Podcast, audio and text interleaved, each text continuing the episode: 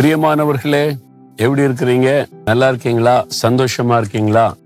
நீங்க வந்து தினமும் சந்தோஷமா மன மகிழ்ச்சியா இருக்கணும். அதுக்காகத்தான் ஆண்டவர் உங்க கூட பேசுகிறார். அதுக்காகத்தான் நாங்களும் பாருங்களேன் விதவிதமான இடங்கள்ல போய் எடுத்தா அந்த காட்சிகளை பார்த்து உங்களுக்கு ஒரு மன ரம்மியம் வரும்ல? அதுக்காகத்தான் நாங்களும் பிரயாசப்பட்டு ஒவ்வொரு இடமா போய் எடுத்து இந்த நிகழ்ச்சியில உங்களை உற்சாகப்படுத்துவதற்கும் ஆண்டோடைய வசனம் உங்களுக்குள்ள ஆழமாய் பதிவதற்கும் தான் நாங்களும் கஷ்டப்பட்டு இதை செய்கிறோம். விடிய காலம் அஞ்சரை மணிக்கு என்ன எழுப்பி கொண்டு போயிடுவாங்க அது மாதிரி தான் அதை செய்து கொண்டு இருக்கிறோம் சரியா? சரி எதுக்காக நான் இயேசு உங்களை நேசிக்கிறார்? உங்க மேல ரொம்ப அன்பா இருக்கிறார் கரிசனையா இருக்கிறார். நீங்க சந்தோஷமா இருக்கணும்ன்றதான் அப்படி விருப்பம். இந்த சந்தோஷத்தை இழக்கிறதற்கு என்ன காரணம் தெரியுமா?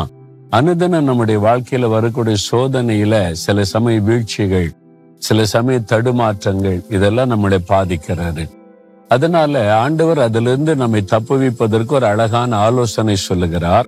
மார்க் எழுதின சுவிசேஷம் பதினான்காம் அதிகாரம் முப்பத்தெட்டாம் வசனத்துல என் பிள்ளைகளே நீங்கள் சோதனைக்குட்படாதபடிக்கு விழித்திருந்து ஜெபம் பண்ணுங்கள் என்று இயேசு சொல்றார். உங்களை பார்த்து சொல்றாரு ரொம்ப சோதனையா இருக்குது ஐயா. வீட்டுக்குள்ள சோதனை வெளியில சோதனை. ஒரே சோதனையா இருக்குது. நம்ம சாந்தமா இருக்க நினைச்சா இருக்க விட மாட்டேங்கிறாங்க. எரிச்சலை உண்டாக்குறாங்க. பரிசுத்தமா இருக்கணும்னு நினைச்சா இருக்க முடியல. சோதனை வந்துருது. நாம் வந்து நேர்மையா இருக்கணும்னு நினைச்சா முடியலையே. வேலை செய்யற மற்றவங்களால சோதனை வருதே. தப்புன்னு தெரியுது. கோவம் வந்துருது எரிச்சல் வந்துருது. அந்த சாந்தத்தை இழந்துடுறோம். அப்படியே டென்ஷன் ஆயிடுறோம்.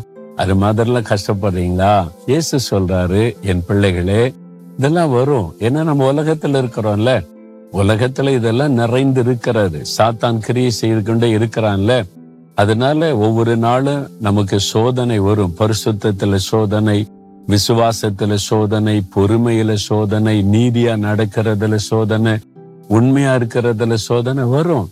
ஆனா ஆண்டு சொல்றாரு நீங்க அதுல விழுந்து விடாதபடி விழித்திருந்து ஜெபம் பண்ணுங்கள்.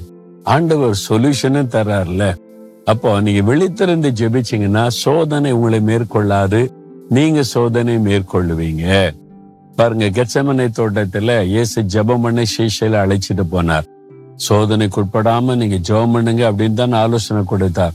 பேதரெல்லாம் என்ன பண்ணிட்டாரு? ஆண்டவர் ஆலோசனை கொடுத்து கேட்காம தூங்கிட்டாங்க.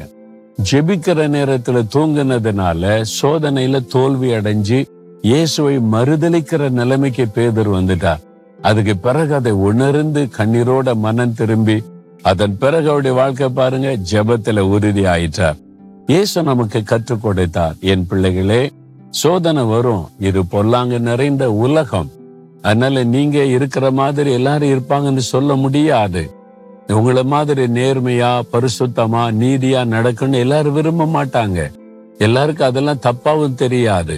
அதனால அவங்க மூலமாவே உங்களுக்கு சோதனை வரும் நெருக்கம் வரும். அப்போ சில சமயம் சோர்வு வரும். நீங்க அதை ஜெயிக்கணுமானா விழித்திருந்து ஜெபம் பண்ணுங்க அப்படின்னு ஆண்டு சொல்றார். இதுதான். இதை செய்யாம நம்ம ஜெயிக்க முடியாது. இன்னைக்கு ஜெபம் பண்ணீங்களா? ஆண்டோடைய பாத்துல காத்திருந்தீங்களா? எவ்வளவு நேரம் ஜெபம் பண்ணீங்க? எவ்வளவு நேரம் வசனத்தை தியானிச்சீங்க? அதுதான் டெய்லி வாக்கு ஜீசஸ் பார்த்துட்டு ஜெபிக்கிறோம்ல. இதெல்லாம் சொல்லக்கூடாது. இத பாக்குறதுக்கு முன்னால ஒரு மணி நேரமாவது காத்திருந்து ஜெபிக்கணும். ஏசு என்ன சொன்னாரு? ஒரு மணி நேரமாவது என்னோட விழித்திருங்கன்னு சொன்னாங்கல்ல. அதிகாலை எழும்பி இயேசுவோட ஒரு மணி நேரம் நீங்க ஸ்பெண்ட் பண்ணி பாருங்க. அன்றைக்கு என்ன சோதனை வந்தாலும் நீங்க ஜெயித்துருவீங்க. எந்த சோதனையும் உங்களை ஜெயிக்க முடியாது. எவ்வளவு நெருக்கத்திலே நீங்க சாந்தமா இருப்பீங்க.